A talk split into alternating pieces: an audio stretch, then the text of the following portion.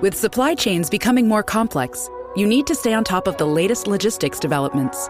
So, if you work with logistics, you need the Beyond the Box podcast from Maersk.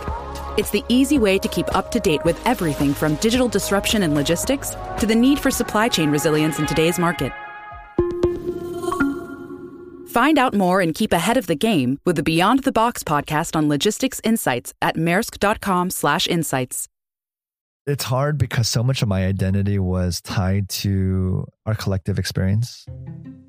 Jubilee is the three of us and Jubilee Project. And without one of us, we can't stand. And then suddenly I felt like I was like alone on a sinking ship. It was hard because I think I internalized a lot of it.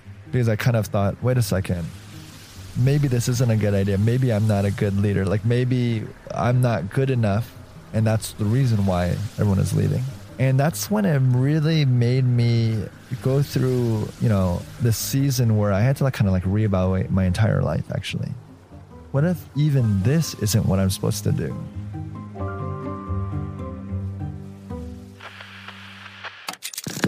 It starts with just taking that leap.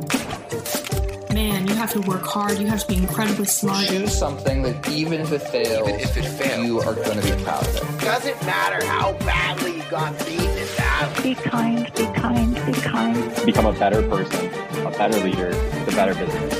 Go with your gut. I'm Samuel Donner, and this is Finding Founders. This is Finding Founders. I'm Samuel Donner, and you were just listening to Jason Lee, the founder of Jubilee Media. So, Jubilee is a digital media company that fosters empathy, and in an increasingly divided world, that empathy is needed. Stumbling onto a video of Jason's is a quick way to lose track of time and restore some faith in humanity. With nearly 7 million subscribers, Jubilee's original content captures meaningful human experiences and asks questions about how to engage and share with each other in greater, deeper, and more imaginative ways. With that word, imaginative, you're dipping into a big theme of this episode fantasy. Not the unrealistic Disney fairy tale kind of fantasy, although that's definitely part of it. I'm talking fantasy as an aspiration and imagination. I mean, having a dream and turning that dream into reality. And although a great place to start Jason's story would be these dreams he cultivated in childhood, I actually want to explore the story before the story the story of his parents, the first ones who dreamed of a different life, of something more. So both my parents are from Gwangju, which is a smaller city in Korea. And quite honestly, they met because they both had a love or a dream to I guess do something larger or do something bigger. And the biggest thing, you know, I, I, think that they are very much they were very much in love and they are still. But one of the biggest things that I think that they shared was this desire to go to America, to study or to explore what the future lied there for them. So that was one of the first things that I heard about, like, you know, why did you guys fall in love? They fell in love really quickly. They ended up moving to America within, I think, about a year of them meeting each other. It's quick. Very quick. That's quick. Yeah. um, so I think that that was always like part of that DNA of their relationship. And the other thing was always this idea of community and like, what does it mean to give back? Particularly on my mom's side, she was the youngest of four children, and her parents, I don't know how they got this wealth, but they were really wealthy. So my grandparents on my mother's side. And rather than buying a big house or buying things, they actually started a school put all their money into that school. And it was this crazy thing that I learned later on. But when I visited, everyone was like so nice to me. I was like, why is everyone being so nice to me? And they're like, oh, this is your grandfather's school. And I was like, oh my God, grand, he started a school. I had no idea. And I think that that really instilled in me this idea or this question of why are you here? What are you here to do? Like, how are you serving others? And like, how are you going to use your gifts to serve others better? Can you tell me about your dad's promise to go to Disney World? Yeah. When I was five years old, I loved Disney. I loved the movies. I loved the storytelling. I loved the magic, and I still do. But I just remember watching the films and just falling in love with the characters. And I remember one Christmas, we lived in Jersey at the time. My dad said, Okay, if you're good and you do well in school, we're to go down to Disney World. We're to drive down to Orlando. And I was like, Oh my God, this is the dream, right? And lo and behold, Christmas was coming around. He said, Okay, you guys have been good. They put me and my brother and my mom. We we all got in the station wagon. We started driving down. And um, when I was growing up, I had really bad asthma. And I remember as we were driving down, I started to have really bad asthma attacks. And it was like way worse than normal because we were like staying in hotel uh, motels. Honestly, like I, a lot of it's triggered by dust. So I ended up in the hospital actually. So I ended up in the hospital. They put me on, you know, a bunch of tubes and a bunch of breathing things. And I distinctly remember being in the hospital and it was Christmas Eve and I was like, oh my God, how's Santa going to find me? Right. Like there are definitely no chimneys here, let alone like I'm sharing this random hospital room. Like there's no way he's going to find me. Um, and you know, of course I still got my, uh, I had, I loved my Game Boy at the time. So I got a Tetris game. I remember being so excited. Finally, when I was discharged a couple of days after Christmas, the doctor said, Yep, right back to New Jersey. You got to get back in bed, rest. And as soon as we pull out of the parking lot, I remember my dad being like, Yep, we're still going to Orlando. we're headed to Disney like, World. Yeah. And it was the most magical thing ever. We have our heading. For me, I remember feeling from the magic within our hearts. Like this was a world where anything is possible. Adventure beyond the horizon. Where dreams can come true or heroes do succeed. And of course, you know, we look back at some of these films and some of these IP and you're like, oh, some of this is problematic. But still, as a child, I think the idea of dreaming is so important. And I think when we're children, honestly, is sometimes when we're the most fearless, right? I, I think about what does it mean to have like a childlike heart or like childlike fearlessness. Um, and it's something that I always want to tap back into. But I think in a lot of ways that set a lot of the groundwork for my love for Disney and how they built a universe and what Jubilee could eventually be one day too.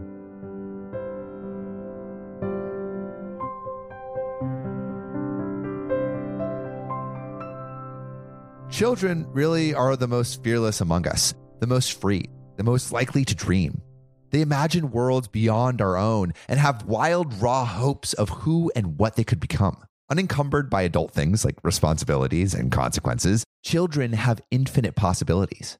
I can't help but wonder if it's that lack of life experience, naivete. Maybe that's the superpower of childhood. Sure, the fear of the unknown can be immobilizing, but it could be the things that we don't know or the things we think we know that scare us into complacency. Childhood is a period of intense exploration. We're finding our limits, those walls that say, you can't go there, you can't do that. Often the walls we put up aren't because we lack the ability, but because we failed once or were told we couldn't. I think of the parable of the elephant who from birth is tied to a stick with a small rope around one of its legs. When he's young, the elephant tries and tries, but can never break free of the rope. And then, eventually, the elephant learns he cannot break away even after growing up, even after becoming a powerful tall elephant, strong enough to easily break free, he never breaks free of his bonds because he believed he couldn't. Like the elephant, Jason's experiences with asthma had already begun to introduce him to his own limits, but it didn't stop him from dreaming of what he could become, of fairy tales and adventures. And he would soon stumble on a rather unique childhood dream. So I want to take us to first day of school. Uh, your your parents, obviously educators, are like, "This is going to be like Disneyland, but better." What was the, the, the experience, you know, that comparison point? I was so excited for school. My parents, yeah, are both professors, but at the time they were grad students. And I was just taught that school is the place where you learn, you grow, that again, anything is possible with education. Um, that was always like the bedrock of, you know, what our family believed. I later on had like a much I would say my my thought about education has evolved a little bit, but I remember that time being really, really exciting. Do you remember coming home with visions of what you wanted to be? Yeah. I remember the one of the first days of school, this was probably kindergarten. I had an incredible teacher, Mrs. Pleiss. The question she would ask us is what do you want to be when you grow up? And it's such a, you know, beautiful question. And I knew in my heart what I wanted to be. I had seen all these films and just thought it was so heroic and in my heart, I knew that I wanted to be like a policeman. And the reason is because like I thought that they were so I thought they were heroes. I thought they, you know, they saved people, that they protected you against the bad guy. Yeah, they're the embodiment of justice. Exactly. Yeah. That was a dream for me initially when we were like asked what is it that you want to be when you grow up or if you could be anything in the world what you what would you want to be uh, i initially said i wanted to be a dinosaur that's a good answer too right right so of course my drawing ended up being like this dinosaur with a police badge and a gun And you know, everyone else is drawing like, I want to be an astronaut. I want to be a ballerina. I'm like, no, I want to be Dinosaur a cop." dinosaur. exactly. And it was beautiful because my, you know, again, Mrs. Pri- Mrs. Price was saying, you know, you can be whatever you want, um, and why not? Did your parents back that up? So I went home with that drawing, and I remember being at the dinner table and sitting with my parents, and you know, they would ask, you know, what did you learn at school today? And I said, oh, I think I know what I, what I want to be when I grow up. And you know, I remember my dad saying, oh, what do you want to be? I said, oh, when I grow up, and you know, by that time I had recognized that okay, it's not kosher to say that you want to be a dinosaur. um, and I said, oh, I want to be a police officer. And I this is so clear to me. I re- distinctly remember him pausing and saying, "Oh, you can't be a police officer." And I was so kind of shocked by that because again, everything at school, everyone was like, "Oh, you can be whatever you want to be," right? And it wasn't he didn't quite say this at the time, but what became really apparent later was that he was saying, "Oh, there are certain jobs that you should and can you can and should pursue." Um, later, I learned that, you know, my parents really wanted me to become a doctor or a lawyer or an engineer, maybe a businessman, things that were quote unquote respectable. And this kind of stemmed from their experience as immigrants coming to America. And at the time, I was like, oh, this is so unfair. I would just want to save people. And now I recognize it comes from like decades of sacrifice where they struggled so much to even get a job, let alone put food on the table. And they saw that these are the only jobs that exist in America or in society that you are guaranteed to be able to take care of your family without any concern. And it's ironic that I share that now because when I look at the world now, there are so many jobs like this that you would have said, oh, yeah, this is what you have to do, or this is like the most secure job. And I don't believe that to be the case anymore. Like all children, Jason dreamt big. But living in an immigrant household, those dreams faced reality. Not necessarily the reality of what was possible, but the reality of what was respectable. Many immigrant households laud three professions as respectable for their first generation children to pursue doctor, lawyer, engineer. It's not because they are cruel, but because they want what's best for their children. Many risk so much to come to America, and pursuing anything other than these stable, secure careers can feel like a compromise to their sacrifice. Although his parents tempered those childhood dreams, they would encourage service and serve others.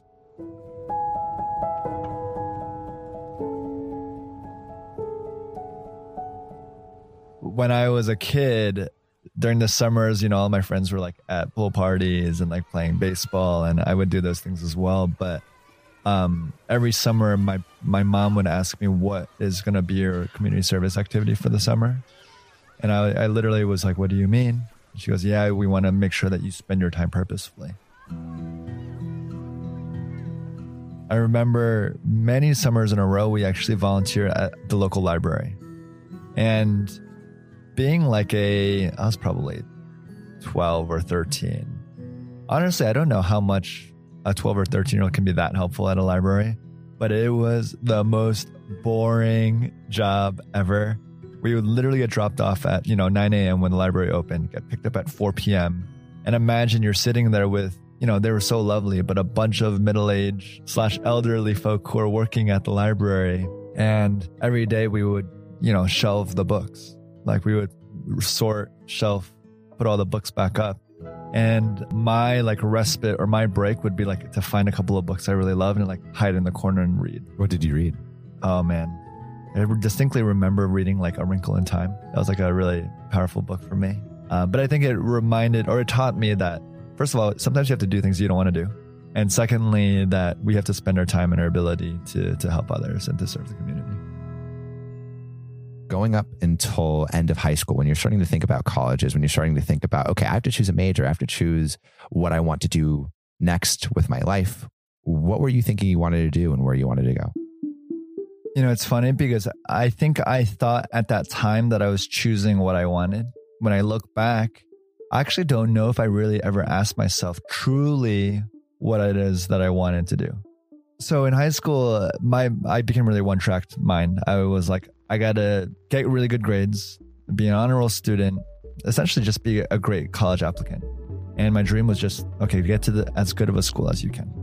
So I applied to all of those Ivies, and you know, my brother had gone to Harvard, so I was like, oh, I'd love to go to oh, Harvard. God. Yeah. That is a no high pressure, bar. right? when my brother was applying, there was no expectation. Yeah, we think that we're we work really hard and we're smart, but like this is Harvard. Yeah, families like ours don't go to Harvard.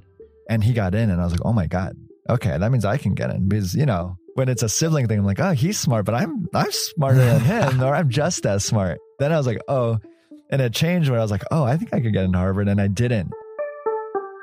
And honestly, that was really gut wrenching for me, both on a personal front, but also just on like, you know, how good am I? How smart am I? Where should I go? Luckily, I would say luckily, thankfully, I got into University of Pennsylvania. I went to Wharton, Which is an amazing business school. which was amazing.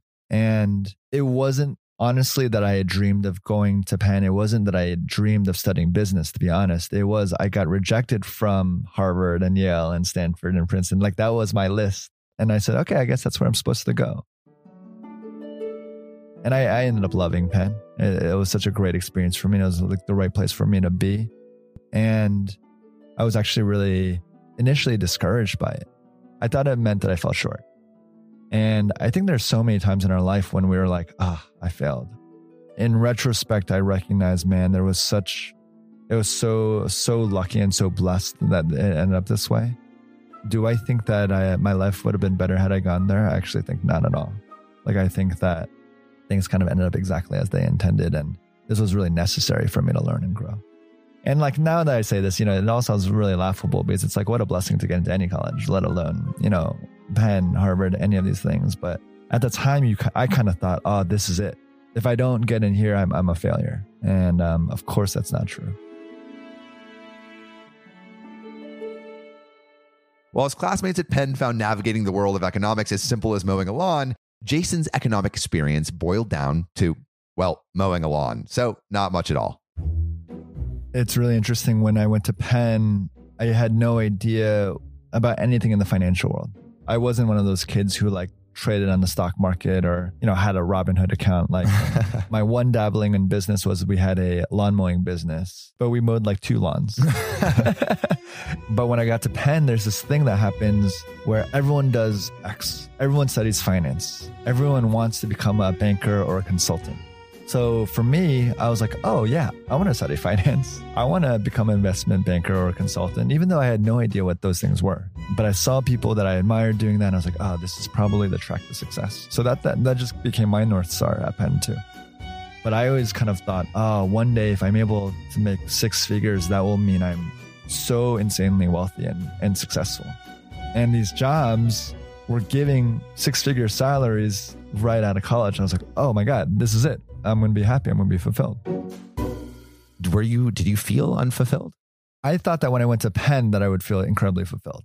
That like I had at least reached a pinnacle of ed- education and like, you know, I had gotten accepted, all this stuff. It became the same thing where I was like, oh man, you know, that feeling where you're not, it wasn't that I was unhappy, but I wasn't truly happy or content. Oh, I guess getting into the great college was only the step to now getting the good job and the six figure salary. So that's where I kind of set my sight. Ended up getting a job at Bain, which was my dream. First day in, same thing. I was like so excited, so happy. And then lo and behold, the same thing happened where I was like, oh, wait a second. I'm not as fulfilled as I thought I was going to be. What was so ironic was when I got into college, the reason why people were so excited about banking and consulting was because it was like the guaranteed way to become successful. And when I graduated in 2009, it was the height of the recession. So all of these jobs that all of my peers and I were like pining after, suddenly companies like Lehman and Bear Stearns literally went under. So why not actually consider who it is that you want to be? What is it that you want to do?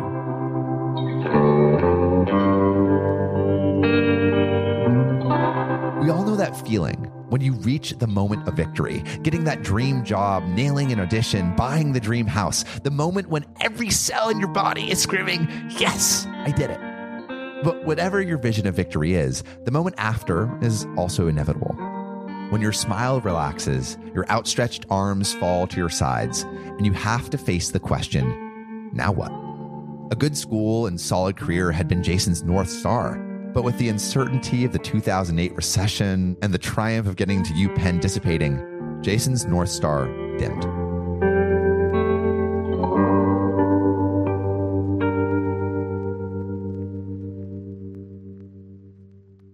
My second day on the job was my 22nd birthday. I woke up that morning to, you know, dozens of texts. You know, I love you. Popular You're guy. the best. Well, most of them were from my mom um, saying, You're the best. You know, I hope you have a wonderful birthday. And I remember, I think it was late morning or early afternoon, we started seeing just videos of an entire country that was in destruction. It's being called a catastrophe of major proportions. The Caribbean island nation of Haiti has been rocked by its biggest earthquake in more than 200 years. The 7.0 quake hit just south of the capital, Port-au-Prince, and was followed by two dozen strong aftershocks. Shoddy construction in this impoverished nation meant buildings toppled to the ground. A hospital was flattened. Even the presidential palace couldn't withstand the force. And I felt both on one hand, why is it that I'm so lucky? And on the other hand, what is it that I can do? Again, it was my second day on the job. I had very little money in my bank account. Honestly, the best thing that I could think of to do, which is crazy, was to go to a New York subway stop to sing and busk to raise $100 for Haiti. I mean, if you know me, you know that I have actually no sing- singing talent. So for me to arrive at this conclusion is so bizarre. but it came from a burning desire that I have almost the responsibility to do something. But part of what I wanted to do was do something that was outside of the comfort zone so that I can just show folks that, hey, maybe we can sometimes step outside of our box and do something for good sometimes.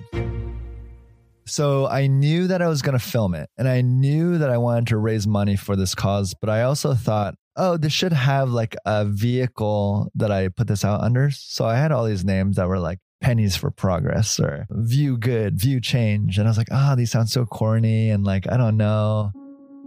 I mentioned I was a Christian. I'm a Christian. And I had heard the sermon when I was in college about the year of Jubilee.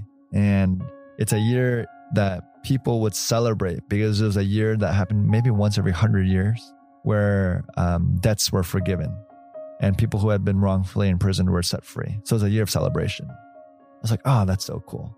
Like, what if we had something like that to look forward to? And what if we lived in that kind of um, belief? So I was like, oh, that's cool. And this is very, very ragtag. So it's going to be a project. So I said, okay, this is going to be the Jubilee project. And by the way, I thought it was really cool that it also had my initials in it. So yeah, this is I very, noticed that. I was wondering if that was self-serving in that way. so that's not what I led with, but that's that was part of the truth. That was probably Yeah. ten percent of the reason as well. So I called it the Jubilee Project, and I said, "Hey, I'm going to raise hundred dollars for Haiti. I'm going to put a video out under this title, and let's just see what happens." Within a week, something really, really magical happened for me. Um, within a week, we had tens of thousands of views, and we had raised thousands of dollars for Haiti. And of course, I'm like, "Oh my god, I'm viral." And this is in 2010, so tens of thousands of views is a lot. At the time, it was insane. Yeah. And that I think was the first, let's say, light of a thousand lights that I started to recognize okay, this is really cool. What if we could use video and content and storytelling to create something good in the world? Though Jason's Haiti video came from an instant of inspiration, the heart, the emotion behind it, had been developing for years. Giving to his community, caring for the underserved, those were beliefs woven into the fabric of his familial identity. Think about it. His mother's side had all this money, and what did they decide to do? Open a school. Plus, every summer, his parents taught him the importance of intentionally choosing a community service project. That programming, that constant question of how to use your gifts to serve others, primed Jason for a moment that would be a turning point. Jason decided to raise money for Haiti, armed with nothing more than a camera and his amateur busking skills.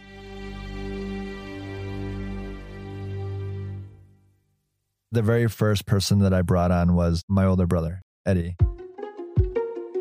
He was way more experienced in video and editing and also had access to cameras through his job. He was working at the White House at the time and had done a lot of media and social media throughout the Obama campaign. I brought him on board. And eventually, we also brought on one of our good friends, Eric Liu, who was uh, at med school at the time. And he just had such an intense passion for storytelling, but also for building community. So, like, what's the new direction? So at the time, YouTube was starting to really pop off with amazing, you know, founders and YouTubers. But I thought, oh, okay, what if we could be, you know, a YouTube channel that created content that raised money and awareness for various causes. So that was kind of just the idea. We would become a YouTube channel, but then I set it up as a nonprofit, as a 501c3. Because the point was not that we would just go viral, but that we could actually raise money, but also make money as a nonprofit and grow, you know, the number of videos that we can make, etc. So that was a really big vision. The idea was that we would I would just do this on the side. I was still a consultant. I enjoyed that job. I enjoyed having like a creative outlet on the side that I could do something fun and interesting. Imagine being like a first year in this corporation and like I was sending out YouTube videos I was making. I was like, Hey everyone, what's up? It's me, Jason. to, to the company? Yeah. Would anyone like to donate? And uh, I remember one of my managers at the time was like, Hey, Jason, maybe you just like don't include the partners on these emails because they're going to think that you're just running around making YouTube videos, which is what I was doing. But I would do it nights and weekends. Like sometimes I would just stay late at the office and like edit videos. It was a cool time because I didn't have an expectation of what this was going to become. It wasn't like, Jason, you have to create this company or like you have to create something big. It was, oh, this is super fun. I'm getting to work with my brother and one of my best friends, making videos that I love, and also it's for good. And then you start seeing the these videos pop up that are a little bit bigger in terms of like scope and scale. And one that stood out to me that I think was really interesting because it coincided with like four months off from work, which I'm very curious how you got that. But um, when you went to Africa, how did that occur? I wasn't sure where my life was headed as far as what kind of work I wanted to do. And I, something I'd always wanted to do was international community work. So I ended up working at the Clinton Health Access Initiative for CHAI, which is what we called it, out in Zambia doing an HIV project. Can you just tell me one of the experiences that maybe did stick out to you? I'll tell you kind of a humbling story, actually, that really taught me a lot. I remember I wanted to, you know, all of the work that we were doing out there was about HIV and AIDS. And I wanted to make a video kind of exploring folks who had AIDS. I remember one time walking into like a community center slash you, you can call it a hospital, but it doesn't look like a hospital. It's literally just an outdoor building. And I remember walking around with my camera and it wasn't on, but I remember everyone looking at me being like, Who are you and why are you filming? And it really humbled me because I intended to film and I was going to film. I, I started to recognize wait a second, sometimes in our effort to do good, we actually, or quote unquote good, we sometimes actually neglect the very thing that we're trying to do good for. And it really reminded me of how we have to honor humans first and honor people first. And that's one of the values that ended up becoming a huge component of Jubilee Media. But I was just kind of, oh, wait a second. I'm like, I'm just here like exploiting people essentially. If I if I just go about my business trying to make a video that I think will go viral, but that doesn't actually serve people and, and individuals. Does it affect authenticity?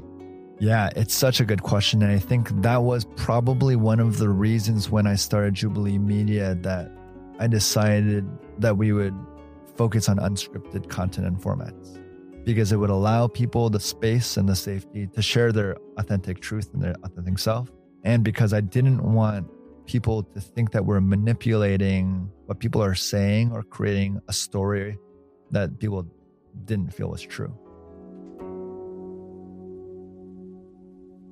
What strikes me from Jason's account of his trip to Zambia is his humility and the nuance of morality. I feel like most people might feel pretty good about signing up with a global health organization serving a low income country struggling from HIV and AIDS. But what Jason received in Zambia was something far more profound. He got a serious lesson in empathy. I can imagine Jason walking through this makeshift hospital, seeing the eyes of all those suffering around him. And as he held his camera in his hand, that question rattling around in his head Am I really serving these people or am I serving myself? How would you have answered this question? For Jason, the answer was clear. Even with good intentions, he could not build the Jubilee project off the exploitation of others. While he grappled with the need to find another way of creating vulnerable, authentic content, a return to the US confronted Jason with a much more personal question Could he be his authentic self? One life was around Jubilee Project and the nonprofit that we loved. And the other hand, we were like still nine to fiving the job that I think everyone, including our parents and society, had told us were really, really important. And those two things were almost diametrically opposed to each other in terms of the way that our life could go. And it got to a breaking point a couple of years in where suddenly it became wait a second, I'm not doing what I said it, we should do. Was there a moment where that happened, or was it just after? It's funny because it wasn't me who initially had started that, actually. I think it was Eric who he was going through a series of exams and he was like, guys, I don't know if this is what I want to do. And meanwhile, I was at Bain and it wasn't that I was unhappy. I was just like, oh, this is fine. Like I'm on my track. And it really posed a serious question of what would you do if you were not afraid? And I, re- I recognized, wait a second, if I weren't afraid, I would actually leave here and do this full time. And that's when that kind of conversation happened. And once we started having that conversation, it, it happened really quickly. We all ended up quitting and leaving. You know, I remember it to be the same day. Eddie and I leaving our jobs and calling our parents. And, you know, I called my parents first saying, Mama, guess what? You know, she goes, Oh, I love you. I love you too. Uh, by the way, I just quit my job. She goes, Oh, mana, which in Korean is like, Oh my God. She said, What are you going to do? I said, I'm going to make videos on YouTube. And she goes, Oh my God. It's insane. And, and now, you know, when I share that story now, I think people are like, yeah, there's, you can make a great career on YouTube. And, and that was maybe the case back in the day, but really was barely, not. Yeah. Barely. Like that was like before like the MCNs and exactly. like this Studios. was 2012 yeah. when really people, 99% of the people I, I told said, are you crazy? Like, what are you talking about? Why would you ever leave? So I'm really thankful that it happened when it happened because I think another year or two in, I, I don't think I would have had the courage to leave. Um, but we all quit. We packed up our Honda Element with all of our clothing and all of our belongings. We said, we'll only take the things that we can fit in this car. And we, we drove out west to California to start doing Jubilee Project full time. With that like moment, what did that feel like for you? There are two fears when I, I had when I quit my job. One was that people would laugh at me, which kind of happened. But two was that I wouldn't be able to survive. And all of these people, like Tim, who let us live in his home for almost two years for free, that just continue to happen. This office space that we're in right now came from someone else who said, Hey, I love what you're doing. I had a dream that I want to support you guys.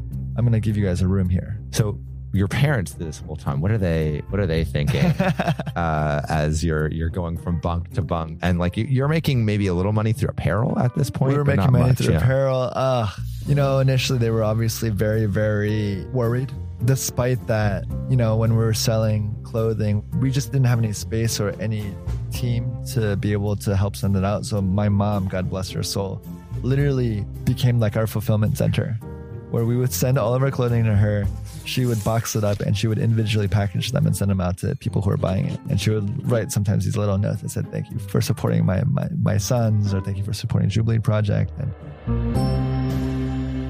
they never really said it, but I think that that was their way of saying, you know what, even though we disagree with what you're doing and we don't get it, I will still love you and support you regardless. And so doesn't seem like you're optimizing for money at this point. No, we so were not. what are you optimizing for in these like early days? I think it was two things. One, individually, we were all going on our own journey of what would it look like for us to do what we want, pursue what we want, dream the way we want. And then secondly, how can we make the greatest impact with Jubilee Project? And at the time, it was through viewership and it was through funds raised and also through the community that we were building people, young people who were like bought into what we were saying uh, about this mission that we can all make a difference. Anyone who seriously thought about starting a new business knows how impossible it can seem. It's especially disheartening when the fate of the thing you built is uncertain. And I can imagine if a parent was unfamiliar with the startup scene, or even if they were familiar, they'd be very concerned to hear their kids coming home one day from their Ivy League educations that promise secure futures and then have them break the news we decided to pursue a career on YouTube. I can almost feel their stomach drop at the thought. But when you have a dream that you believe in so strongly, who is anyone outside that dream to tell you to give up? Dino Cop might have been a bit childish, but Jubilee had traction in a growing audience. Support was mounting.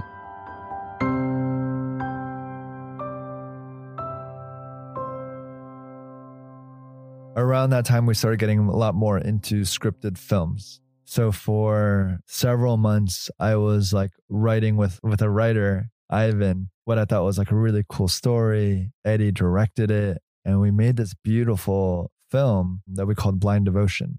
And when we put it out, we were just like, oh, this would be cool if we could get, you know, 10 or 100,000 views and we can raise more awareness. And when we put it out, it just went like mega viral. I think it got over like 20 million views on YouTube. 20 million? Yeah. And then it got Wow. ripped onto Facebook and it got more millions of views there. Wow. My brain literally could not compute what was happening. Did that change the trajectory of the company?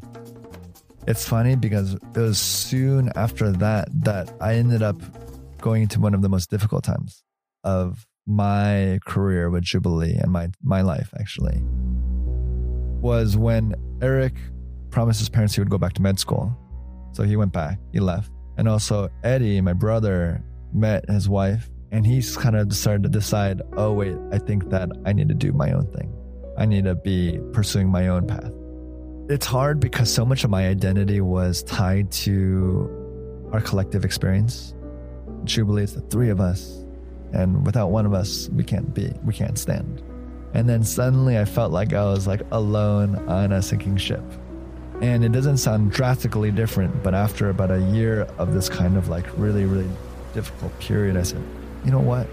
I do think that there is a tremendous opportunity and space to do good here. But if it were up to me, I wouldn't pursue it as a nonprofit. What if I could change the way that we think, the way that we connect, the way that we expose ourselves to different ideas? That was when kind of the seeds of what Jubilee Media was going to be started to get planted. Around that time, I also met my wife, Mel, and that was also a crazy journey.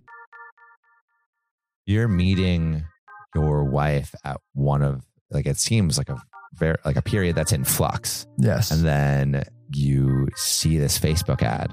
Um, and you decide, okay, now it's Yes. time to pursue something. That's right.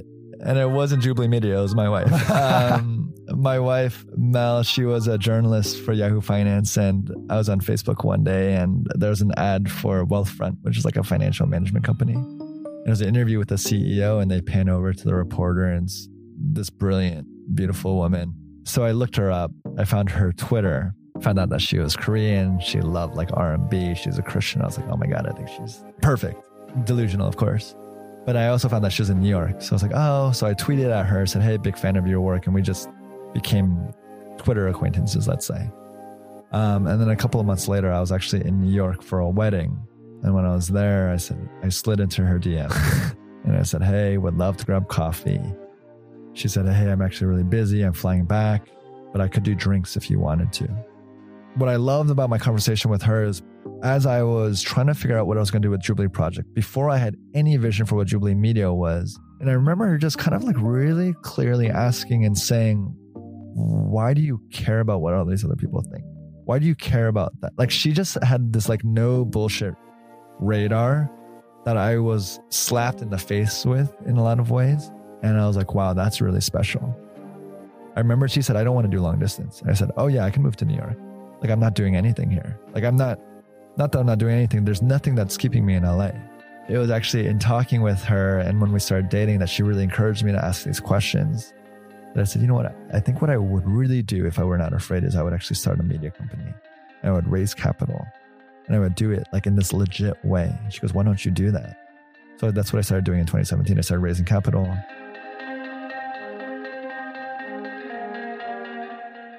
And let me tell you, raising was not easy. My first, I had 83 no's.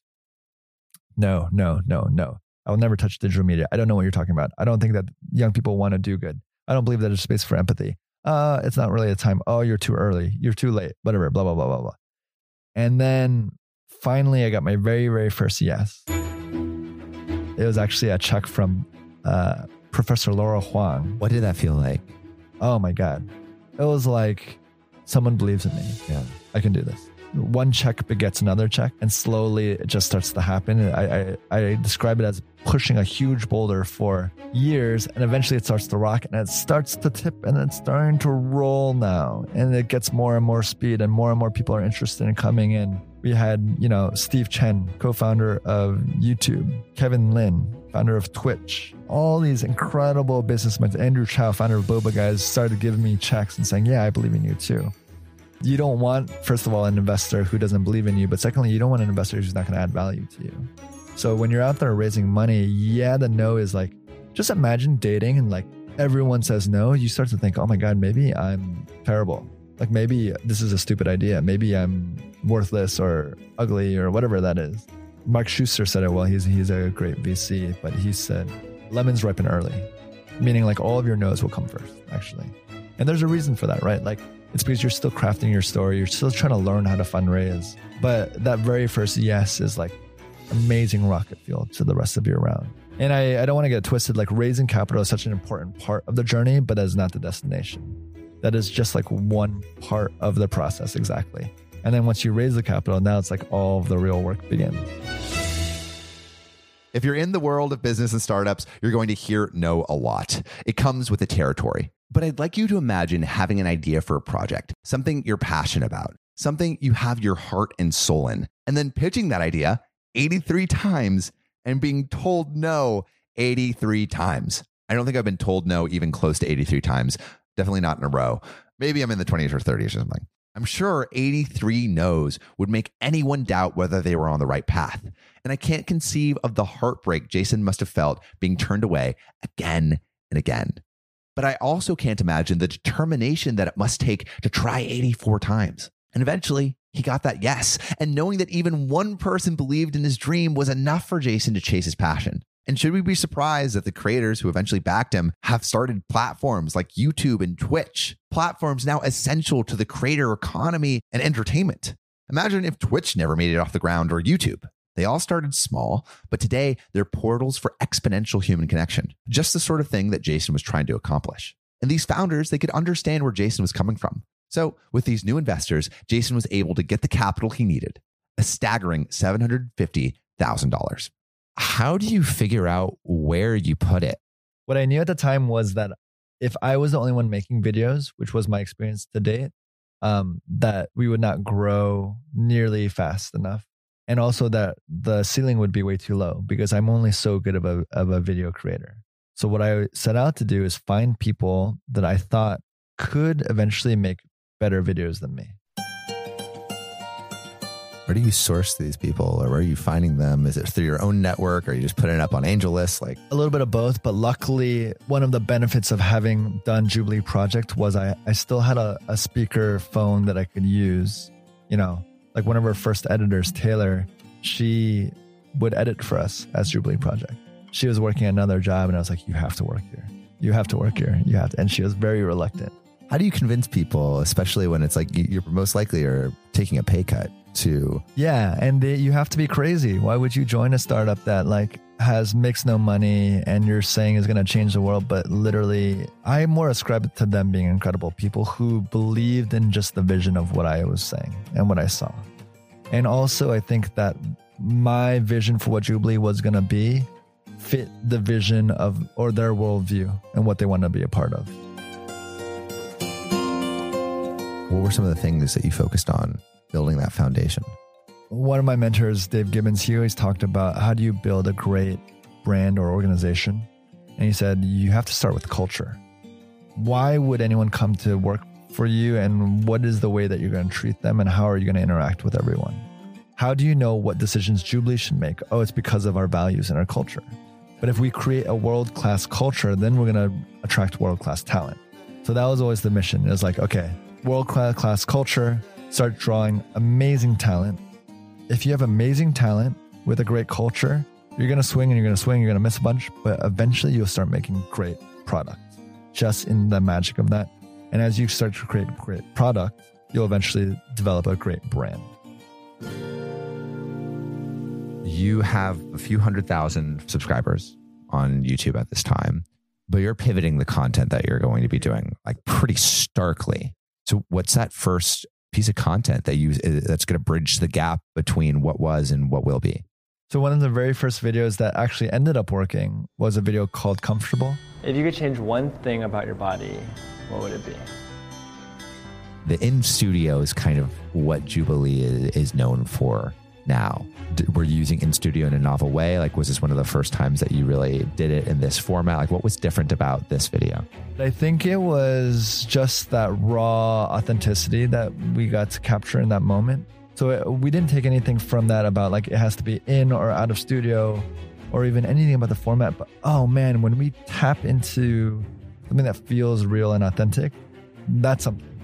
So then eventually we started thinking about not just individual videos, but also IP or, or show formats, experimenting with things that so that we wouldn't have to go back to the drawing board every week and say, oh, what's a new video? But rather, oh, people love this show now. What is another type of episode that we can do for the show? There's no necessity for any of us to put our face on camera if it doesn't serve the content. So it wasn't like we're never going to have any hosts, never going to have any faces. It was just what is the best for this content? Let's run toward that as quickly as possible. And we started to find that sometimes formats without any individuals who are the host of it actually allowed it to cut through some of the noise for us. So tell me about some of those first big successes with um, those format driven shows. Probably the first big show that popped off was Middle Ground. Can you explain the concept? It was actually inspired by a trip that we took with there's an amazing organization called Defy Ventures where they'll take entrepreneurs into prisons. And there was an exercise we did while we were in the prison, which was like step to the line and put the inmates on one side and put us, the entrepreneurs, quote unquote, or like mentors on the other side. And it was like step to the line if. And I remember one of the questions was like, step to the line if you've ever broken a law before. And they're like, yeah, like speeding or like driving through a red light counts. I was like, okay, I've done that before. And everyone stepped to the line. And it was like, oh, wait a second. Yes, I recognize that some of some of the crimes committed are on different scales, but some of the crimes that we committed on this side were I, I've smoked marijuana before or I, I've sold it to a friend before and someone else had the same thing. And the only difference was their circumstance or sometimes their upbringing or sometimes the color of their skin, actually. I was like, wait a second, something is super unjust or unfair about this. But also, we have far more in common than we might think. And how did that video actually do? What was the response? I think that was one of the first videos or show formats that broke at least 100,000 views or a million views. And that was the start. And we said, okay, we got to do more of these. With this new series bringing in the views, it was clear that people wanted more. How to go about doing this, though? It's a tough call. Do you take the tried and true path? Do you do what worked before, bigger and better than before? Or do you innovate? Come up with new video ideas, new formats, and new ways to engage a growing audience. And sure, Jason had an early win, but for new businesses, an early win doesn't necessarily mean smooth sailing. Just think about this stat. In 2019, it was estimated that up to 90% of startups will fail. 90%. With $750,000 of funding at risk, can imagine how nervous I'd be, how scary it could be. But it was clear to Jason that people believed in him and Jubilee. And what else could Jason do but make the best, most informed decision he could? To step into the unknown by experimenting with the possibilities of their content. And so, I mean, you had tried a bunch of formats before. So, like, this one really struck a chord. Can you describe a little bit about where uh, Jubilee is today with those show formats? One thing I'm really proud is if shows like Middle Ground and Spectrum, which is like really some of our first formats we ever created, are still around to this day. You know, we're nearing probably like 70 or 80 episodes of some of these shows. Appetite and interest is constantly changing. So we're working constantly on new show ideas and new pilots that we're going to be pitching and putting out onto the channel. Like, let's continue to honestly fail until we find additional shows. And we've, in that course, found shows like Versus One or Odd One Out. You've accomplished so much and in such a short time. What are you most looking forward to in the future? And what do you think you've learned from all these experiences? Like, what's that piece of advice?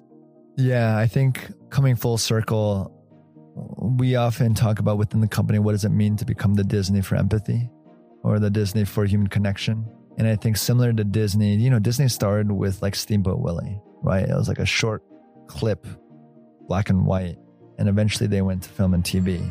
They made Snow White and Bambi. And eventually they went into product and they sold Mickey Mouse toys and lightsabers. And eventually they went into experiential and they made Disney World. I believe that we can build an entire universe or an ecosystem on top of human connection. That starts with digital. One thing that's really cool is that people are doing these formats in their homes or in their classrooms. Like people are playing Spectrum and Middle Ground. So we said, why don't we create our own card set or our card game that actually allows people to do that? So we're going to be launching that in January probably. And then eventually experiential. What if we can actually create spaces where people can do this and actually connect with other humans?